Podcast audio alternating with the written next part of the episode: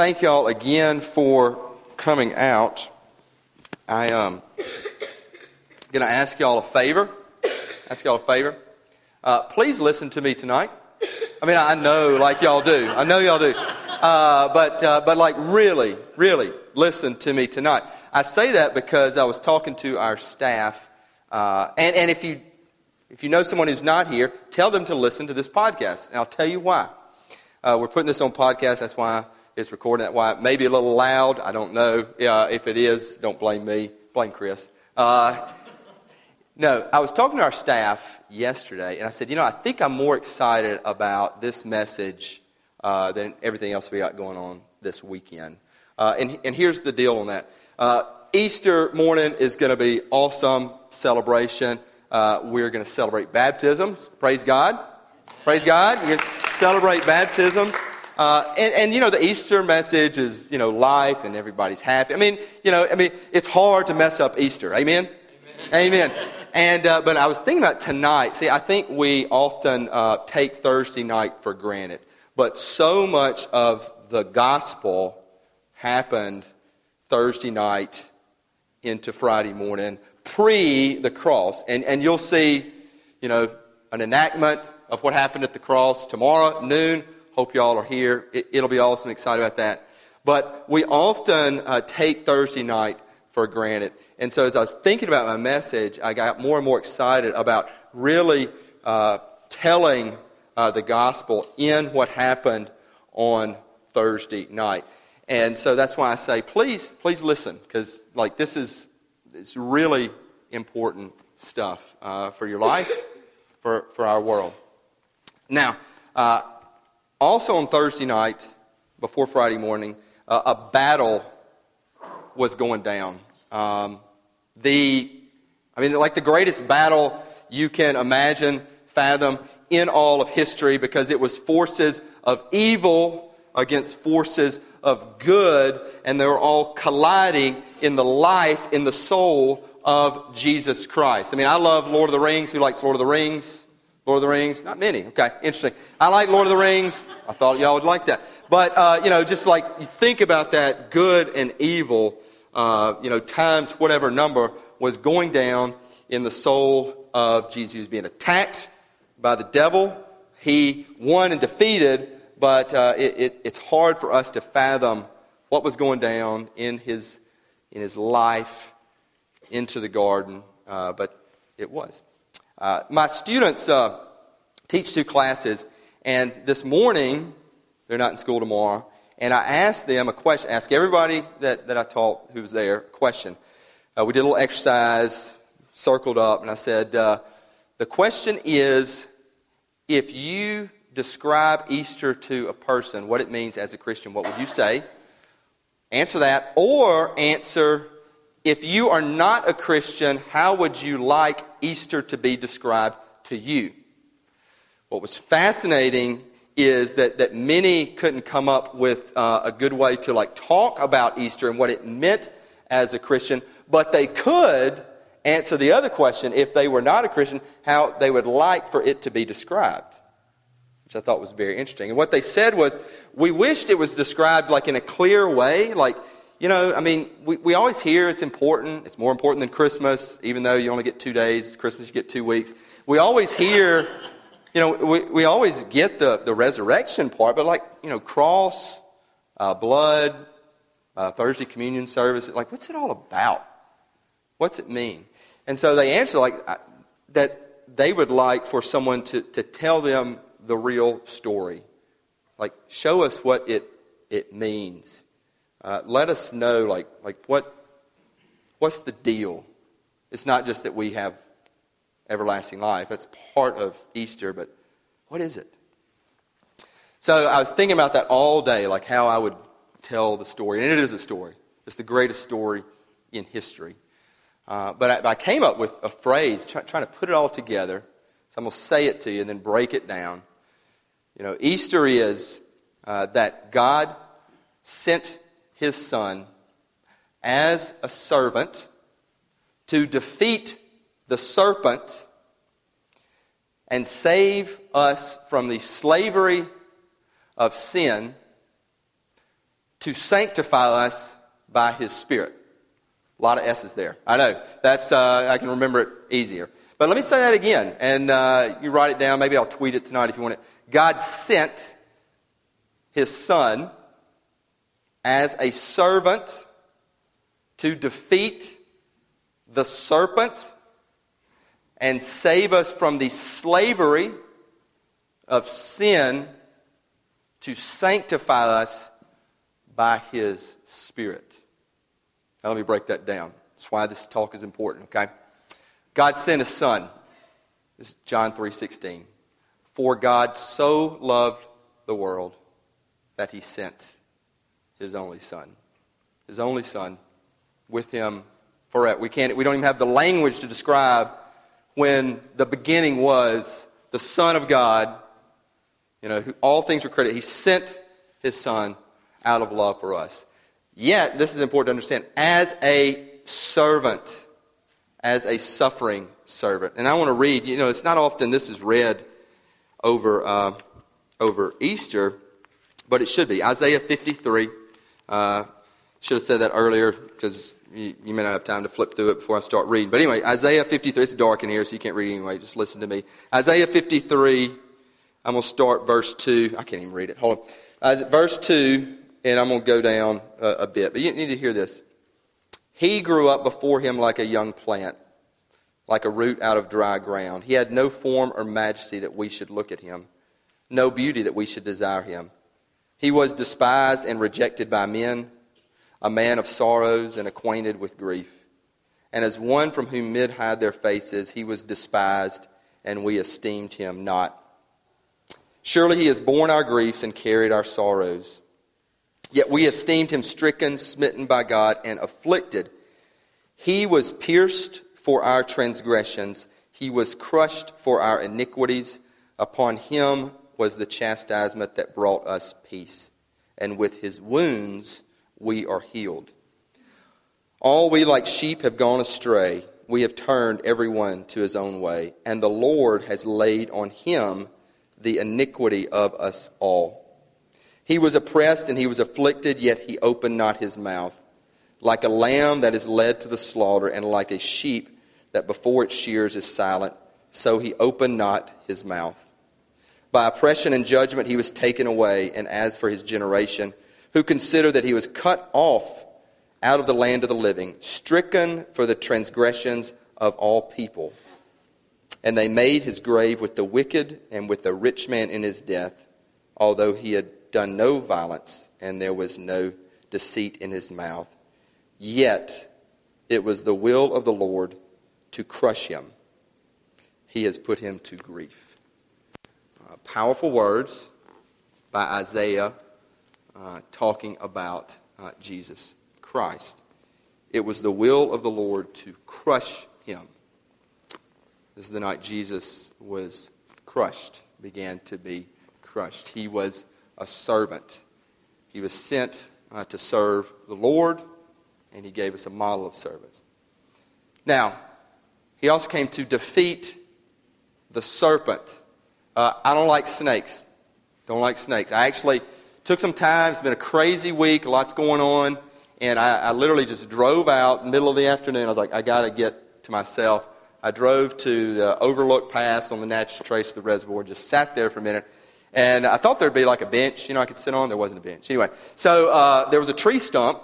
And so I walked out, and I, I literally thought, you know, springtime, you know, I was looking out for snakes, okay? Hadn't turkey hunted yet. Hope it doesn't rain Monday morning. But anyway, you know, worried. Uh, worried about uh, snakes. And, you know, there was a. Um, there was a quote by Abraham Lincoln. I don't know if he said this or he wrote it. it. It's really, it's really interesting. I love history. He said, "You know, if I see a serpent on the road, I will get a stick and kill it. However, what if there is uh, a serpent asleep uh, in the cradle of a sleeping child. I cannot wake the child because if I do, I might wake the serpent and harm the child. I cannot kill the serpent because I would wake the serpent and he would harm the child. What uh, am I to do? It's a fascinating quote because he was talking uh, about the young uh, nation that we live in, the birth, and uh, the sin, the serpent, uh, was the curse of slavery. And he was saying, you know, how do we kill it? How do we kill it? It's embraced around us. I think God gave me that quote this week. I remembered it because it's also applicable. Think about this. It's also applicable to every human, every human life. You're like, what are you talking about? We, we're born, I mean, beautiful baby, beautiful life. It's, it's wonderful. Uh, God created us. It's, it's beautiful. Every life, every, every person, awesome, amazing. And yet, in every life, there is, it's like there's a serpent in the garden. There's a serpent. That serpent is, is sin. So the question is how do you kill the serpent without killing the person? How do you, how do you kill sin while, while keeping humanity alive? How, how, do you, how do you pay the price of sin and yet not kill humanity? That really convicted me because I think that's tr- I think that's every life. I think that's the need for being saved. So Jesus came to defeat the serpent. There was a serpent in the garden, the Garden of Eden. Uh, in Genesis 3:15, uh, the Lord says to the serpent, uh, "He shall bruise your head. He shall bruise your head," foreshadowing that Jesus would stomp on the serpent's head. Serpent is the devil. Revelation 22 calls the devil that ancient serpent. Jesus came to defeat uh, the works of the devil, to defeat uh, the devil. He came to do that. Now, you're like, well, how, how do you do that? Well, to crush the serpent, he allowed himself to be crushed. He took the punishment, the penalty of sin. He said, You don't have to crush them crush me. He defeated death by dying. To defeat something, you have to go through it. He embraced death. He died. He defeated death. He defeated the serpent. He defeated death. You see, the serpent enslaves us. So he freed us from the slavery of sin. Nobody likes to be enslaved. People want to be free. I mean, that's for, for you young folks uh, in high school and in college. I mean, the big mantra, my mantra, you know, I want to be free. You know, seniors, you can't wait to be free. Can't wait to uh, be out on my own. I want freedom. You don't want to be shackled down. We don't like to be enslaved, yet so many are. Uh, so many who know Jesus remain enslaved in the sin. And I'm just talking about addictions or, you know, we can kind of pick your poison, you know, alcohol, lust, uh, drugs, greed, you know, pick it. But the enslavement of sin, we're, we're enslaved. Jesus came to free us. You're like, how? Well, you go back into God's Word. The people of God, the Israelites, they knew what slavery was all about. They were enslaved in Egypt. They were slaves. How were they saved? By the blood of the Lamb. By the blood of the Lamb. Those people would be in slavery again, Babylon. When Jesus came, they believed, not formal, but they believed that they were in slavery by Rome. They looked to Jesus as He is going to free us. He is the Messiah, and that Messiah would triumph over Roman rule and free them. Jesus came to bring freedom came to end all slavery of sin, but it was in a, in a greater way than the early disciples could uh, imagine. It's a greater way than we can imagine today. He came to set us free from the curse of being enslaved in sin, of that temptation that the same serpent then still uses every ounce of energy in his pathetic life to say, You can still be God. You can still be God. He really doesn't want the best for you. Same lie happened in Genesis 3. Happened probably right now. You know better. You know better. This is hogwash. Some of you might be saying, hope not. But anyway, that happens. That happens. Jesus came to free us. How did he do it? Well, this is where we get into that Thursday night because he, he says it. Luke 22, Luke 22, verse 14. So this is Thursday night. This is the Lord's Supper, the Last Supper. And he's talking about a freedom that is greater than, than really any of us can imagine, than they can imagine. Freedom from all sin, the power of sin, the curse of sin, freedom from the fear of death, a new covenant. When the hour came, this is verse 14, he reclined at the table and the apostles with him. He said to them, I have earnestly desired to eat this Passover with you before I suffer. For I tell you, I will not eat it until it is fulfilled in the kingdom of God. He took a cup, and when he had given thanks, he said, Take this, divide it amongst yourselves. For I tell you that from now on I will not drink of the fruit of the vine until the kingdom of God comes. And he took bread, and when he had given thanks, he broke it and gave it to them, saying, this is my body, which is given for you. Said it for them. He says it for us tonight. Given for you. Do this in remembrance of me. And likewise the cup after they had eaten, saying, This cup that is poured out for you is the new covenant. The new covenant in my blood. Covenant. What is a covenant? Covenant is, is, is more than a promise. It is people saying, you know, I'm, I'm with you, I'm here, uh, I'm in, and you're in. So Jesus saying, I am in, I am in in your life. I will not leave you, I will not forsake you, the new covenant. I will pay the price for all sin. I will pay the penalty. I will defeat death. These are Jesus' words. It's what, it's what happened, it's what it means to free us from the slavery of sin. And then to sanctify us by His Spirit. Because once you know that, and some of you do know that, and, and I pray all of us do know that, that in Jesus Christ, if you're like, what does Easter mean? Is that God sent His Son as a servant to defeat the serpent fully by being crushed, yes, on the cross, and to free us from the slavery of being enslaved by the power of sin. You can live free. And then when you know that, it's not over yet to sanctify us by his Spirit. Sanctify is a word, some of you may not know it. It really it means growth. Uh, it means becoming holy, uh, living as Jesus uh, lived. You know, you can thank my wife on this. You can thank her for much. You know, she said something to me. Well, you should do this. You know, and I said, well, I'm not Jesus this week. Oh, she's like, okay, okay. Didn't Jesus say, you know, kind of uh, follow me and you know, um, do the things I did? You know, live like me. You kind of grow in Jesus, right, sweetie? So she called me out. Yeah. As I was called out.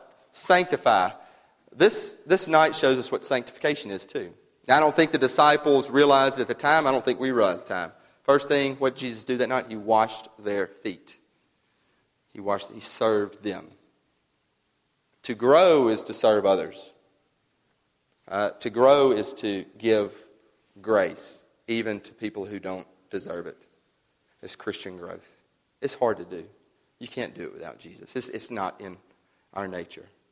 Another deal of sanctification, of Christian growth, is to forgive. That night, Jesus forgave Peter before the fact. Later in Luke, you know, Peter's like, you know, I'm with you to the end.